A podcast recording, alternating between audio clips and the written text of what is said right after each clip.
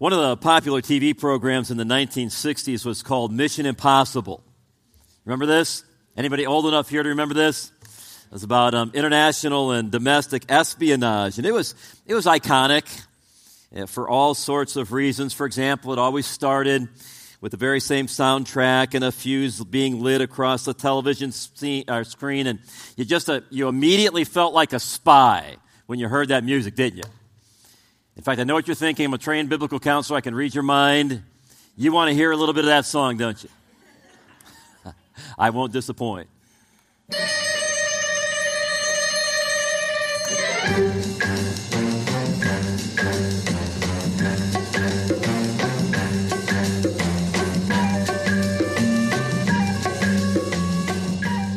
That bring back memories for anybody?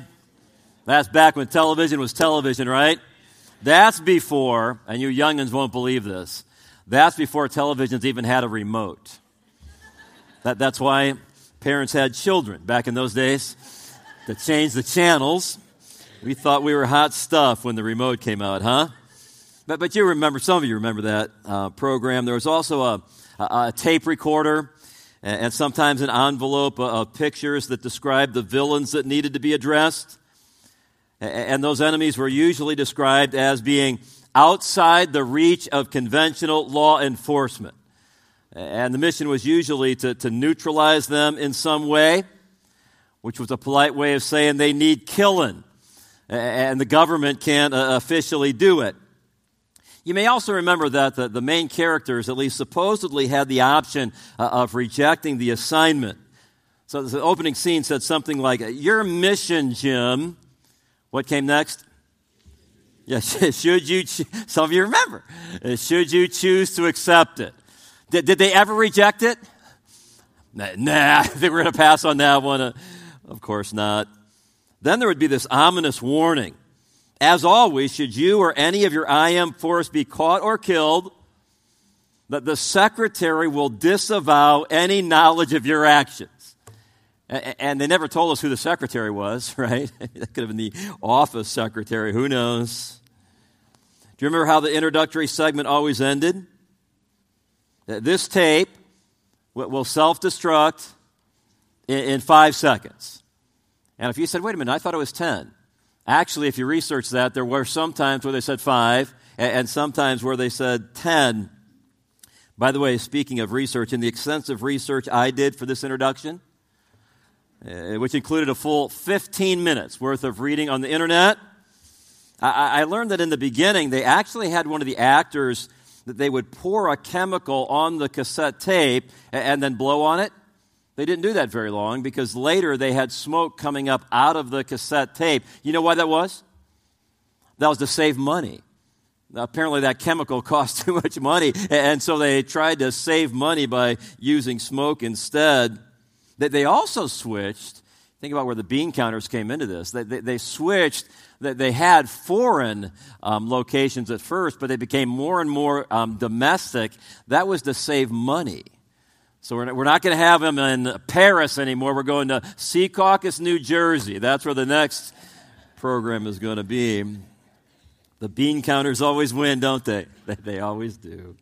Well, eh, part of what made the show so successful was there was no question about the mission. You knew within minutes exactly what they were supposed to accomplish. But, but then the issue was always how in the world would they do it? Because after all, it was a it was a mission impossible. Well, that's one of the many characteristics, I think, of the Church of Jesus Christ for which people like you and me should be very, very thankful. Our Lord and Savior has not left us in the dark about our mission. It's clearly articulated in multiple places in the Word of God. And it's also not just clear, it's also significant. So it's not like the God of heaven and earth is out doing important things, so he needs us to handle a few minor, unimportant details. No, no, no. Uh, our mission is his mission, and his is ours, at least if we want it to be. What that means is we're called to live and function in such a way that we're participating in accomplishing God's plan, God's will, God's desires in His world. And when we pause and think about that, we have to conclude that that is an incredible trust. That's an incredible stewardship. And that's what we want to focus on this morning the stewardship of our mission. So, with that in mind, please open your Bible now to Matthew chapter 28, verse 16 this morning. So, Matthew chapter 28, verse 16. It's on page 26 of the back section of the Bible under the chair in front of you if you need that this morning. Our theme this year has been hope for everyday life. You know, that too is a high calling because there's plenty of reasons this side of heaven for despair, plenty of reasons for discouragement. We could illustrate that in all sorts of ways. Think about how the stock market's doing right now. there's a little bit of despair. Think about what's happening around our world. Think about domestic politics. And then on top of that, you undoubtedly have your own private concerns things maybe nobody else even knows about right now. And yet you lump all of that together, and yet you have passages of Scripture like this. Now, now may the God of hope, there it is, the, the, the God of hope, fill you with all joy and all peace in believing so that you will abound in hope by the power of the Holy Spirit. So, hopefully, by this point in the year, you could say you're, you're seeing that theme lived out practically in everyday life, in your heart and in your life, that, that in Christ and His Word, you're finding hope. You're finding hope for everyday life. Well, today is the beginning of Stewardship Month. So, not surprisingly, we're going to organize these messages around the, the stewardship of our hope. Now, now, this next statement is truer than it's been for quite some time. Eh, we do realize that there's a large number of men and women who have joined us in the last year. And if you're in that category this morning at any one of our campuses, I just want you to know that we are very, very thankful for you. You're, a, you're an answer to our prayer. You are. We, we were hoping for you. But what that means is this is your very first stewardship month. Now, this is actually an emphasis that we've been having at this church every November for the past 47 years. It was started by my predecessor, Pastor Bill Goode, in 1976. And I remember when Pastor Goode and I were making a leadership transition, it was 20 years later. It was 1996. And at that time, he asked me if I thought Stewardship Month had run its course or if I thought it ought to be continued. And I said without hesitation, all the way back then, I certainly believe it ought to continue, and I still believe that. Many of our members would say that the principles that we study from God's Word on these matters have been life changing. They have been impacting us at the very deepest levels of our relationship with Christ and our relationship to His church. So, so what are the components of Stewardship Month? Well, eh, there's a stewardship devotional guide that's been distributed at all of our campuses today, and I hope you'll pick one of those up. And I really appreciate our staff. It's worked very diligently to put all that together. There'll also be every Sunday just a wonderful testimony from one of our members. Didn't you love the one this morning? From Matthew Lanham. Wow. Wow. About what the Lord is doing in some aspect of stewardship in their hearts and in their lives. And of course, those testimonies, it's not about glorifying human beings, it's about glorifying a Savior who would allow those kinds of opportunities. And so thankful for those testimonies. Also, all of our Sunday morning messages will be focused on some aspect of stewardship. And we're going to encourage every person attending our church whether you're brand new or whether you're one of those who have been around here for, for 47 years, to think through all that God has entrusted to you and then to make specific commitments about how the Lord would want you to grow in the days ahead. And there's actually a, a, QR code at the back of that devotional guide that'll take you to a stewardship um, commitment card. I hope you'll pay attention to that. And then the culmination of all of this is our annual stewardship celebration. This year is November 19th. That's three weeks away. That, that's amazing to me. But that's the Sunday night before Thanksgiving. Thanksgiving falls pretty early this year.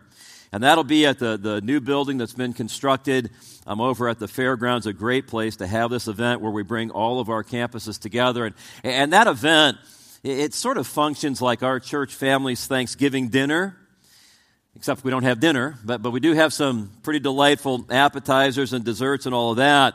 But, but more importantly, that's an opportunity for our church thank, family just to corporately give thanks to our God. And friends, listen, if this church isn't a thankful group of people, there's something bad wrong with us. Would you agree with that?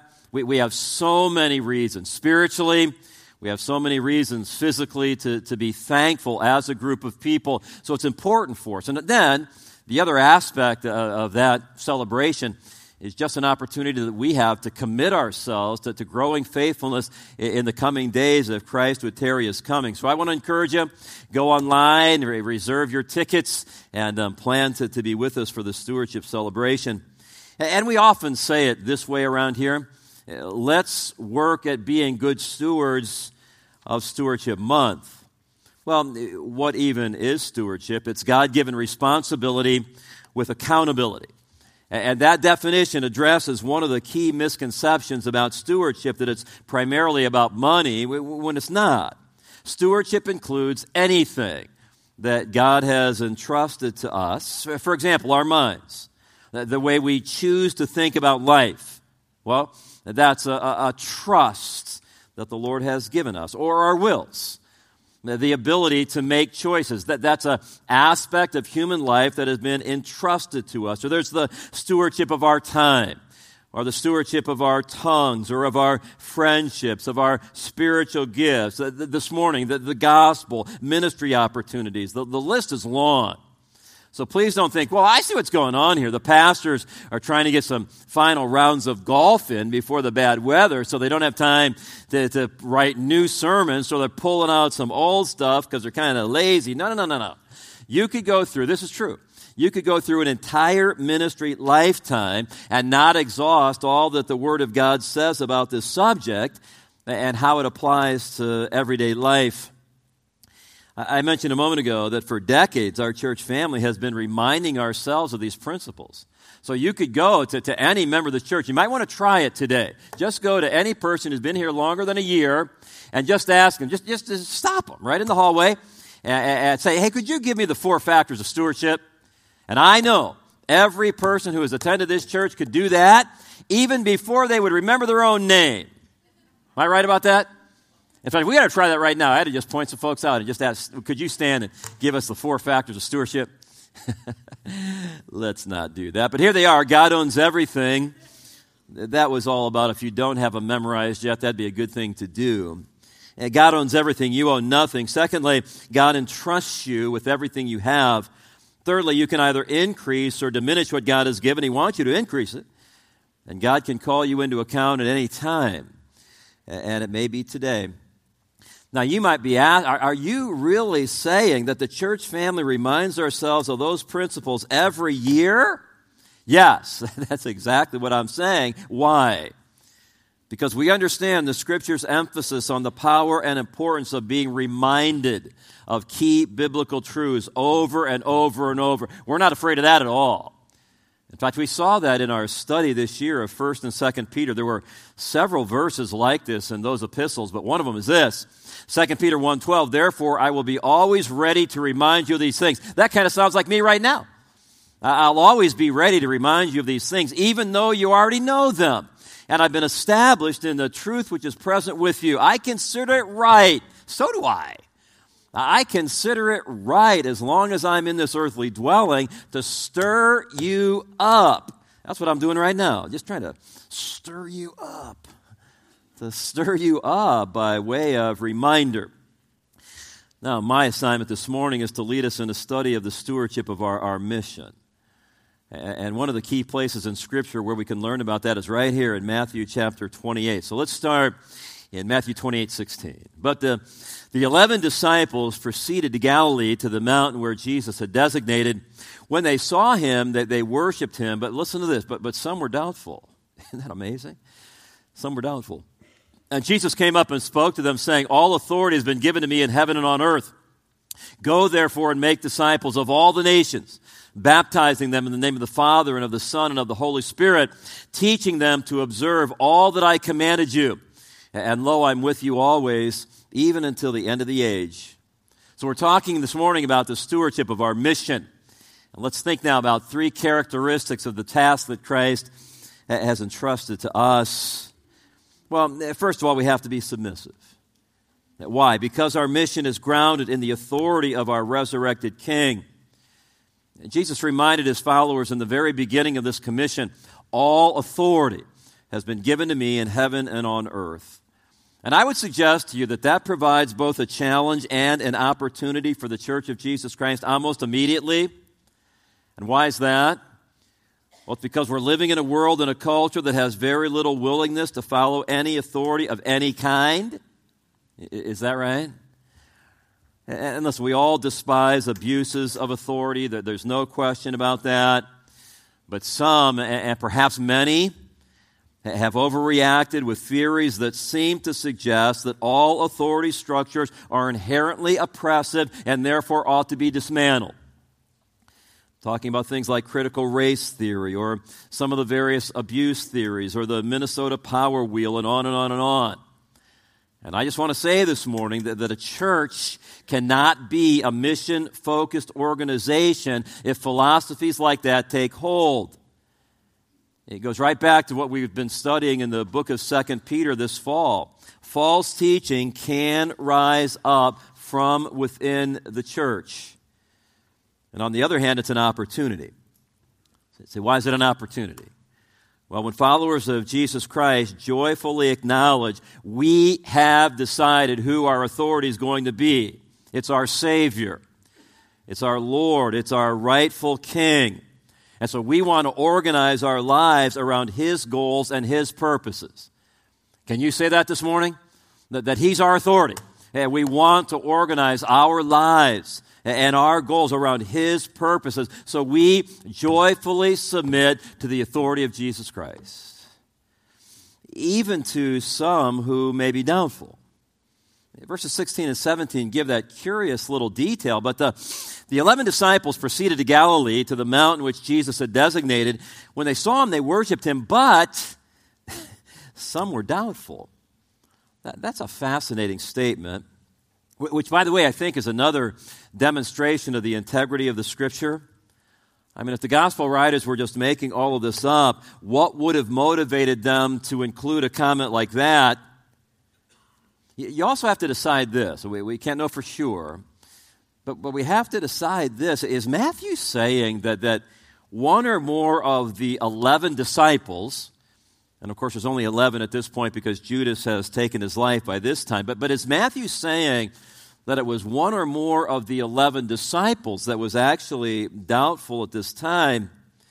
And the reason I even raise that is because some conservative Bible teachers believe that it wasn't just the 11 disciples who were present when this commission was given. It may be it was as many as 500 of the eyewitnesses to the resurrected Christ. You may remember Paul talked about that in the book of 1 Corinthians 15, the great resurrection chapter in the Bible.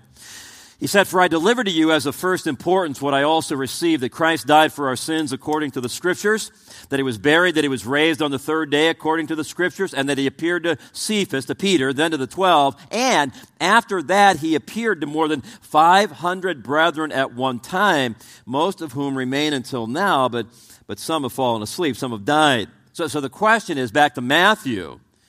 Could Matthew have been referring to some of these 500? as some who were still doubting. The, the text just doesn't say for sure. Now, now, we do know this. At various points, some even of the disciples doubted. You, you remember what Thomas said, right? John 20, 25.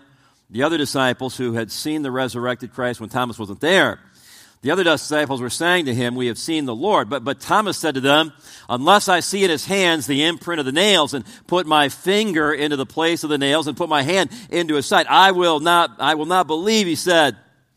If there was ever a be careful what you wish for, a verse in the Bible, that, that's it for sure, but that's why we call him Doubting Thomas, or the disciples on the Emmaus Road.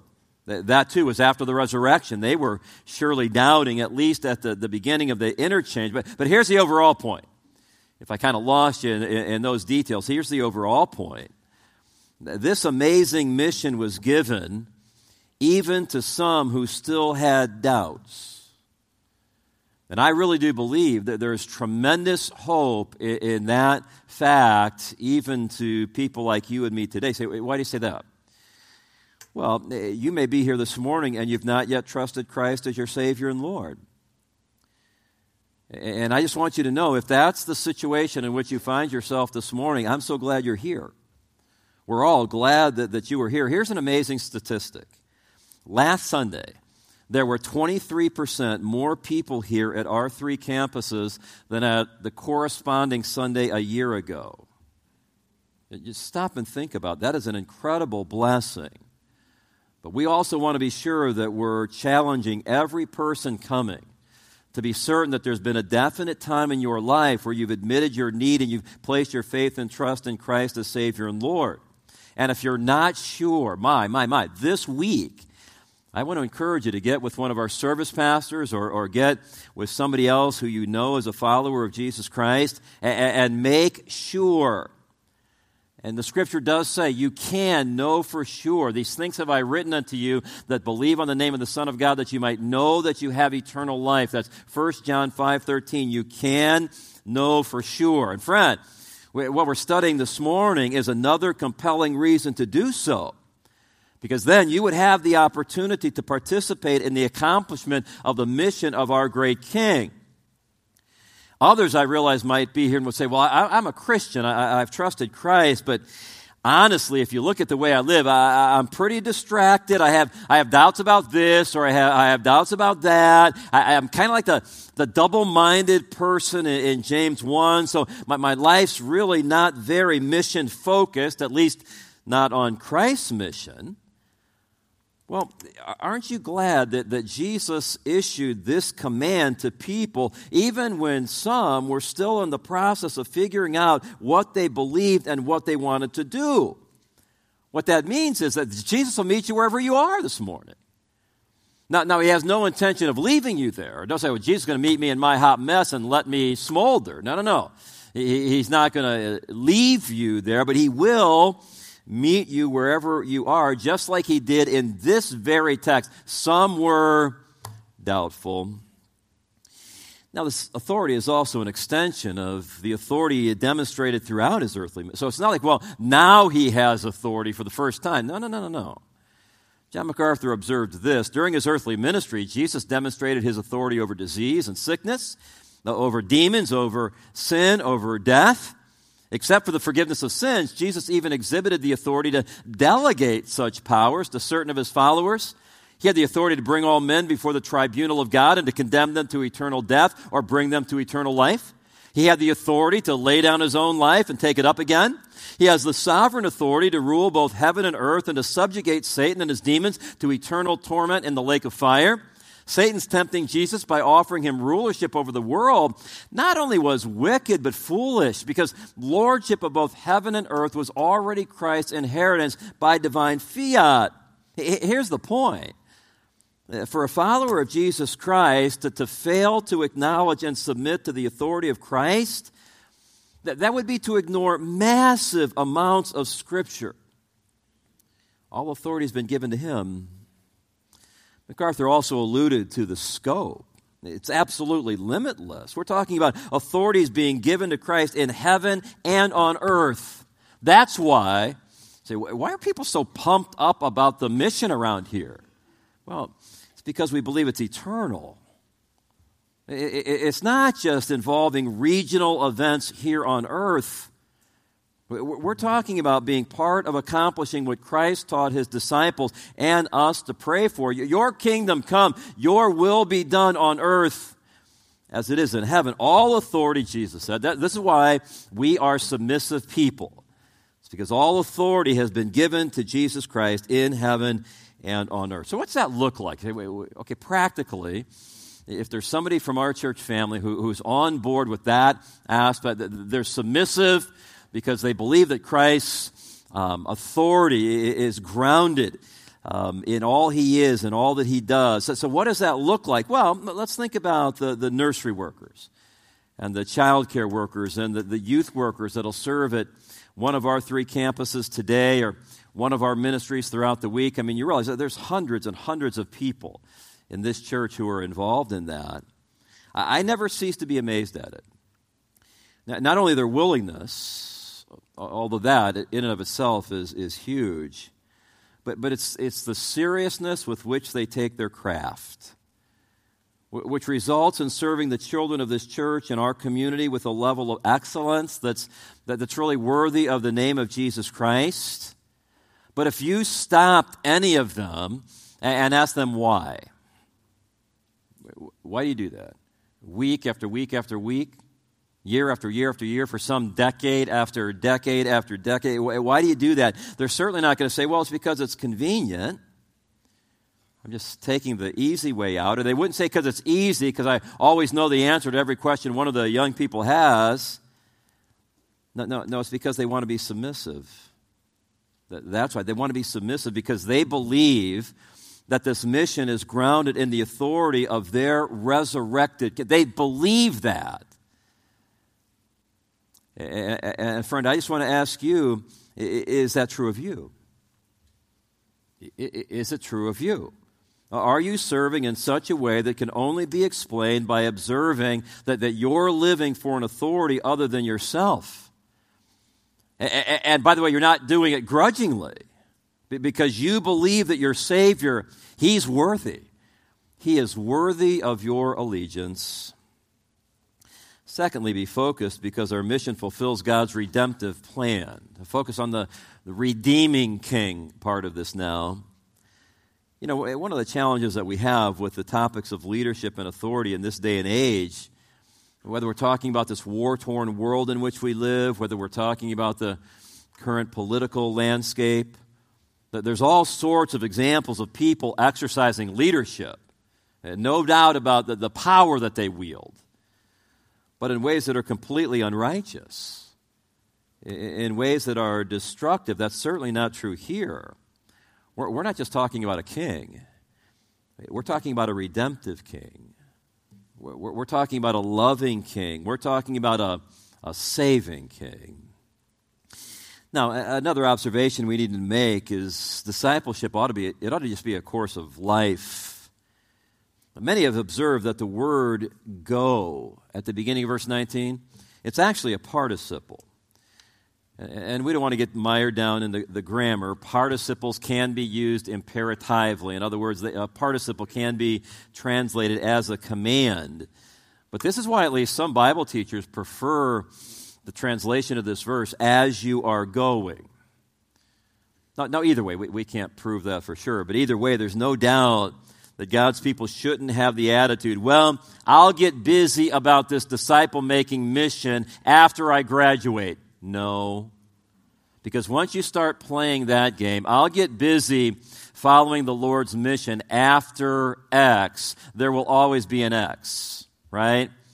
After I get married, after I get a job, after we have kids, after we kids get out of diapers, eh, right? I mean, just after, after, after, after. And there's, listen, I've watched people live long enough, lived a fair number of years myself, to know there's never going to be an easy time of life.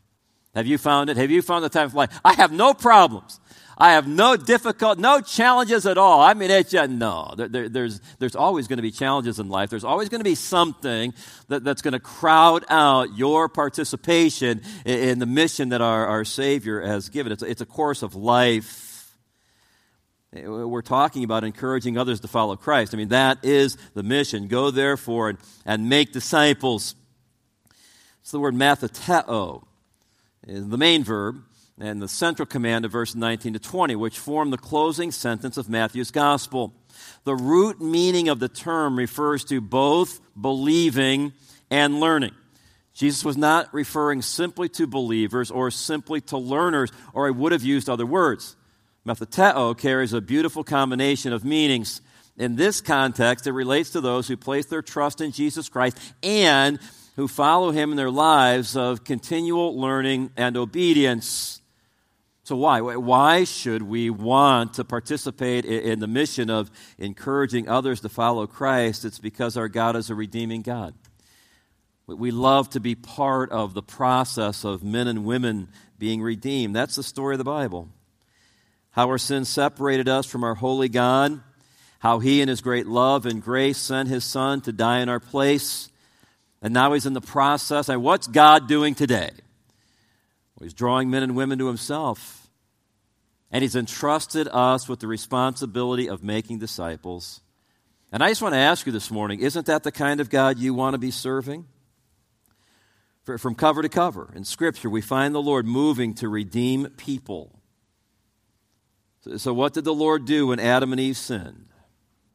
He could have done a lot of things. The Lord called to them. He's in the process of redeeming people. How does the Bible end?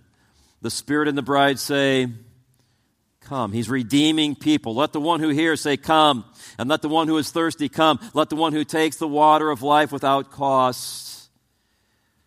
That's why so many of our church's ministries have some kind of evangelistic focus because we're constantly looking for ways. How can we build relationships on which we can tell others about Christ? How can we live out the gospel? How can we proclaim the gospel? That's why this church doesn't have church leagues. We, we don't have church softball leagues. We don't have church soccer leagues. We don't have church bat. We, we, I think church leagues are of the devil. And I might be a little bit opinionated, but why would you have a church league when instead you could open up to the community and have community leagues? So, so if there's anything that we're doing that can have an evangelistic outreach focus, we're all about that. Why? Because we want to be a mission driven organization. How can we win as many people in our town to Christ as possible? And why are we uh, reconstructing this skate park? You know, we displaced the skate park. We had it there for 16, 17 years. We built it for a particular reason. Now we're building an athletic training center on top of it. And so we said, as part of the planning, we're, we're going to build a, a new skate park. So we put $200,000 aside for a brand new skate park.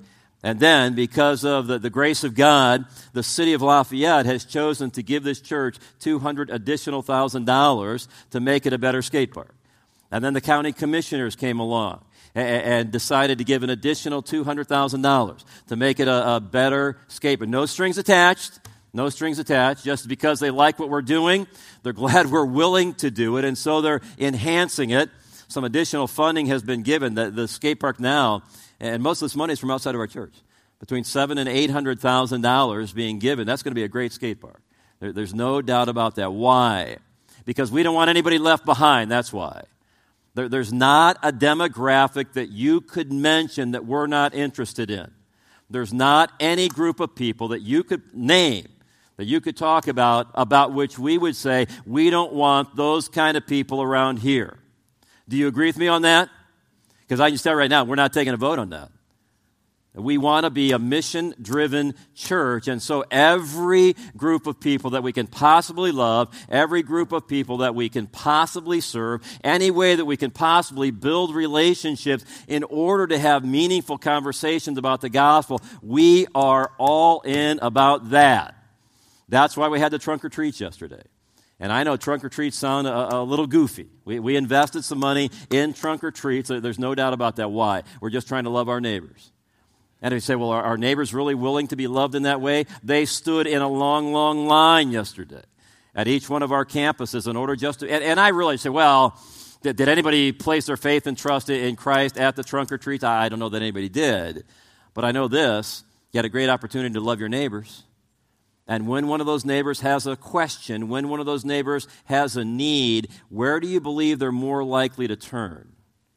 It's to somebody here as a result of the fact that we just love them, love them, love. Why? Because we're all about the mission. We're trying to serve our community every way that we possibly can. That's a trust. Do you believe that? That is a trust. And a few would say, I hope nobody would. But if there's anybody from this church that would say, well, you know, if we reach those kind of people, that, that they're going to bring problems into the church. oh, yeah? I've been here a long time. Most of you have brought some problems into the church. You know what I'm saying? Do you think you're all that in a bag of chips? Do, do I think I'm all that in a bag? Of, we're all problems. Are we not? We, we, we all bring all sorts of, of, imperfections into the, the church family. And um, Pastor Goode to say all the time there's only one perfect person in this church. That's the Lord Jesus Christ. And God's goal for the rest of us is that we be changing and growing and becoming more like Him. And I'll tell you, it'd be a sorry, sorry day. A sorry day. If anybody in this church ever had the attitude about anybody in this community, we, we, we don't want to reach them. We, we don't want to love them. We don't, want, we don't want to serve them. Wrong, wrong, wrong, wrong, wrong. Why? You know, we probably need to not have a glass pulpit. This is. Well, I just thought about this. this is an occupational hazard right here, this thing that you have given me. Why? It's because we love the mission, don't we? To be part of the plan of God redeeming people and drawing, him to, drawing them to himself. Paul said it like this in 2 Corinthians Therefore, if anyone is in Christ, he's a new creature. Old things are passed away. Behold, new things have come. Now, all these things are from God who reconciled us to himself. That was a heavy lift. Who reconciled us to himself through Christ and gave us the ministry of reconciliation. Namely, that God was in Christ reconciling the world to himself, not counting their trespasses against them and he's committed to us the, the word of reconciliation. Therefore, we're ambassadors for Christ, if we want to be. Therefore, we're ambassadors for Christ as though God, don't you love this? Here's the mission. As though God were making an appeal through us. We beg you on behalf of Christ, be reconciled to God. And then this beautiful summary of the gospel. He made him, Jesus, who knew no sin to be sin on our behalf. There's the, there's the sacrificial atonement of Christ to be sin on our behalf so that we might become the righteousness of God in Him. I can't say enough about how thankful I am for the ladies of our church who are organizing this year's Taste of Christmas. You know, that, that, there's a good example, I think. That event very easily could have become inward focused, where a group of people could have said, hey, let's just let's do something, and it's, it's going to be all about us going to, the, the, the ladies who planned this event, they wanted that to be an outward focused event from the very, very beginning. And I'm happy to tell you that the, the, the, rate of people signing up for Taste of Christmas, it, it's exceeding anything that has ever happened before.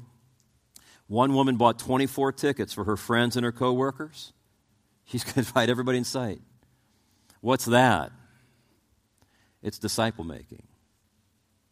That's what that is. A 12 year old girl was helping her mom with her table and eventually asked if she could have her own table to invite her teenage friends. What's that? That's disciple making. And by the way, um, why do little leopards have spots? It's because big leopards have spots. And if we want our kids, if we want our kids to to be on fire about the mission God has given us, then those of us who are older, we better be on fire about the mission all of our days. Five of the table hostesses for that event are fluent in Spanish. So the speaking part of the concert is going to be translated for their table so our Spanish speaking guests can understand. And by the way, we, have actually had this said because we do that for the Living Nativity too. And we had a person or two who said, well, they, ought to learn English. please don't ever say things like that. Please, please don't ever say things like that. It, why? Do you know how far God had to extend to save you? How far was it? It was a long reach, was it not? Could I have a mm-hmm on that and mm-hmm that I would hear from the other campuses mm-hmm on that? God had to extend a long, long way to reach every last one of us. And I hope that's resulted in humility, not pride. And I hope that's motivated us to, to want to extend the gospel in any way that we possibly can, any way we possibly should. We say it this way around here the mission of Faith Church is to glorify God by winning people to Jesus Christ and equipping them to be more faithful disciples. And I would ask you, are, are you faithful to the mission of disciple making? When's the last time that you talked to someone specifically about the gospel? You, you encourage them to place their faith and trust in Christ. Friend, don't confuse I go to an evangelistic church with I'm an evangelistic person. And one of the decisions, perhaps, that the Lord would want many of us to make is to commit ourselves to more faithfully sharing Christ with those the Lord has placed around us in the days ahead. With a compassion on all the nations, go therefore and make disciples of, all the nations. That's always been the focus of God's plan. Even as early as the call of Abraham in Genesis 12, he wasn't just to be uh, the father of Israel, he was to be a blessing to all the nations of the earth. That's Genesis chapter 12, that's repeated in this seminal mission passage as well. You'll receive Acts 1 8, power when the Holy Spirit has come upon you, and you'll be my witnesses both in Jerusalem. Think about the power of that statement this very day. And in all Judea and Samaria, even to the remotest part of, of the earth. That's why there's no place for racism in this church. There just isn't or for purposeful alienation of any people group. That, that's why we invest so much of our church's resources in foreign missions. That's another reason, by the way, I would encourage you to plan to be with us for our stewardship celebration on November 19th, because we're going to be reviewing some of our efforts in places this year like Bolivia and the Dominican Republic and, and Mexico. I'd appreciate your prayers as a team and I leave um, early tomorrow morning for a ministry trip to Japan we're looking forward to that opportunity. Also, at our stewardship celebration, we're going to have the, I don't know that we've ever done this before, but we're actually going to do a, a formal missionary commissioning as part of the stewardship celebration. And Nayato and his sons are ready um, to head off to Japan, and um, we're glad to be um, his sending church. Now, I should also mention all this costs money. And I would be remiss if I, I, didn't say that I'm very, very thankful for the way our church family gives so generously and sacrificially. It was just last year that I had the privilege of announcing to our church family that $11.3 million had been raised in this capital campaign that our church family decided to have to build things like the, the new high school building. And that one is coming up fast, or the new athletic training center the, the restoration barn, the, the skate park that I mentioned, along with retiring all of our church's external debt. And I'm happy to tell you, it's one thing to make commitments to a capital campaign, right? Something else to write those checks.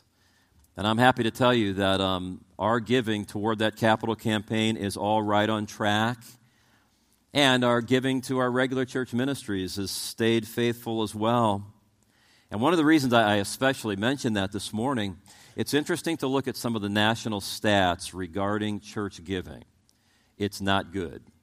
And what some are reporting is that younger people and families are not giving at the rates that their parents and grandparents gave.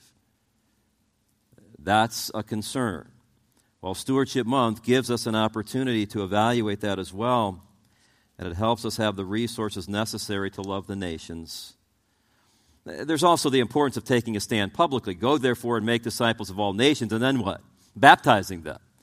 In the name of the Father, and the Son, and the Holy Spirit, and baptism doesn't save, but it is a powerful public demonstration of what has already occurred in somebody's heart. And let me just say to you that if you're here and you know the Lord, but you've never been baptized, there's another opportunity for you to have a conversation with your service pastor and he'll steer you into an intro to faith class. And if you've already taken an intro to faith class, but you've not yet been baptized, there's two church family nights yet this year where you could take care of that. And we would encourage you to do it as an act of obedience to the mission that God has given us with the goal of teaching to observe. There's no doubt that two of the most neglected words in this commission are the words to observe. Faithful disciples aren't just people who know things, they're people who, who do things. And that's where biblical counseling comes into this. How do we take what we have in the Bible and apply it to practical, everyday life? In fact, when you think about this mission, the overall mission that God has given us, how does it actually happen sequentially? And we like to think about the four phases uh, of gospel evangelism. It starts with the coming of the gospel. In other words, some missionaries have to go and tell people the good news of Jesus Christ to places that have never heard before. Then, many times, the, the second phase is those who come behind and teach sound theology. So, after a group of people have come to know the Lord, then it's a, a group of missionaries who are teaching sound theology. But then the third phase is how do I apply that truth to practical areas of everyday life? That's what biblical soul care, biblical counseling is all about. And then the fourth phase is then on that platform of a change and changing life, doing effective community outreach. It's amazing how many places we go around the world who would say they're stuck between phase two and phase three. In other words, they've heard the gospel, they've learned some theology, but they don't know how to apply it to everyday life. That's why we're asked to be involved in so many of these trips. And that's why when you're trying to change and grow in your personal life, in your family, or the way you function at work, or our community, or our church, you're being a good steward because your life is on mission. Can you say that this morning?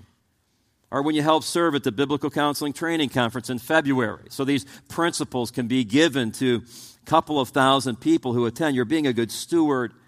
And when you support these kind of missionary endeavors, you're being a good steward of the mission. And then what's the great promise with which Jesus concluded? You can be hopeful. Because our mission relies on our Savior's powerful presence. Lo, I'm with you always Jump on a plane, go to Japan. I'm, I'm with you always. Uh, work in trunk or treat. I'm with you always. Lo, I'm with you always, even to the, the end of the age. I mentioned earlier the Mission Impossible TV show, always ending with that description. As always, should you or any of your IM force be caught or killed, the secretary will disavow any knowledge of your actions. Aren't you glad our mission is far different? Jesus said, Lo, I'm with you always, even until the end of the age. Hey, I hope the message is coming through loud and clear. This isn't an impossible mission, it's achievable. Where'd the 23% come from? It's achievable because of the character and the wisdom of the person issuing it. He promised to build his church, and it's an incredible privilege to participate in the fulfillment of his mission to his world. Let's pray together, shall we? Father in heaven, Lord, thank you that you would use people like us, frail, imperfect people, but people whom you have chosen to redeem, you've chosen to love, you've chosen to change, and you've chosen to use. So, Father, I pray that you'd help us to think about the mission, um, to think about our level of commitment and faithfulness to it, to think about any steps that could be taken in the days ahead to to grow in this area of stewardship. And Lord, I thank you for the many. They're not here to glorify themselves, they, they want to glorify you, their King. But it's so very, very obvious that they love the mission. We pray these things in Christ's name. Amen.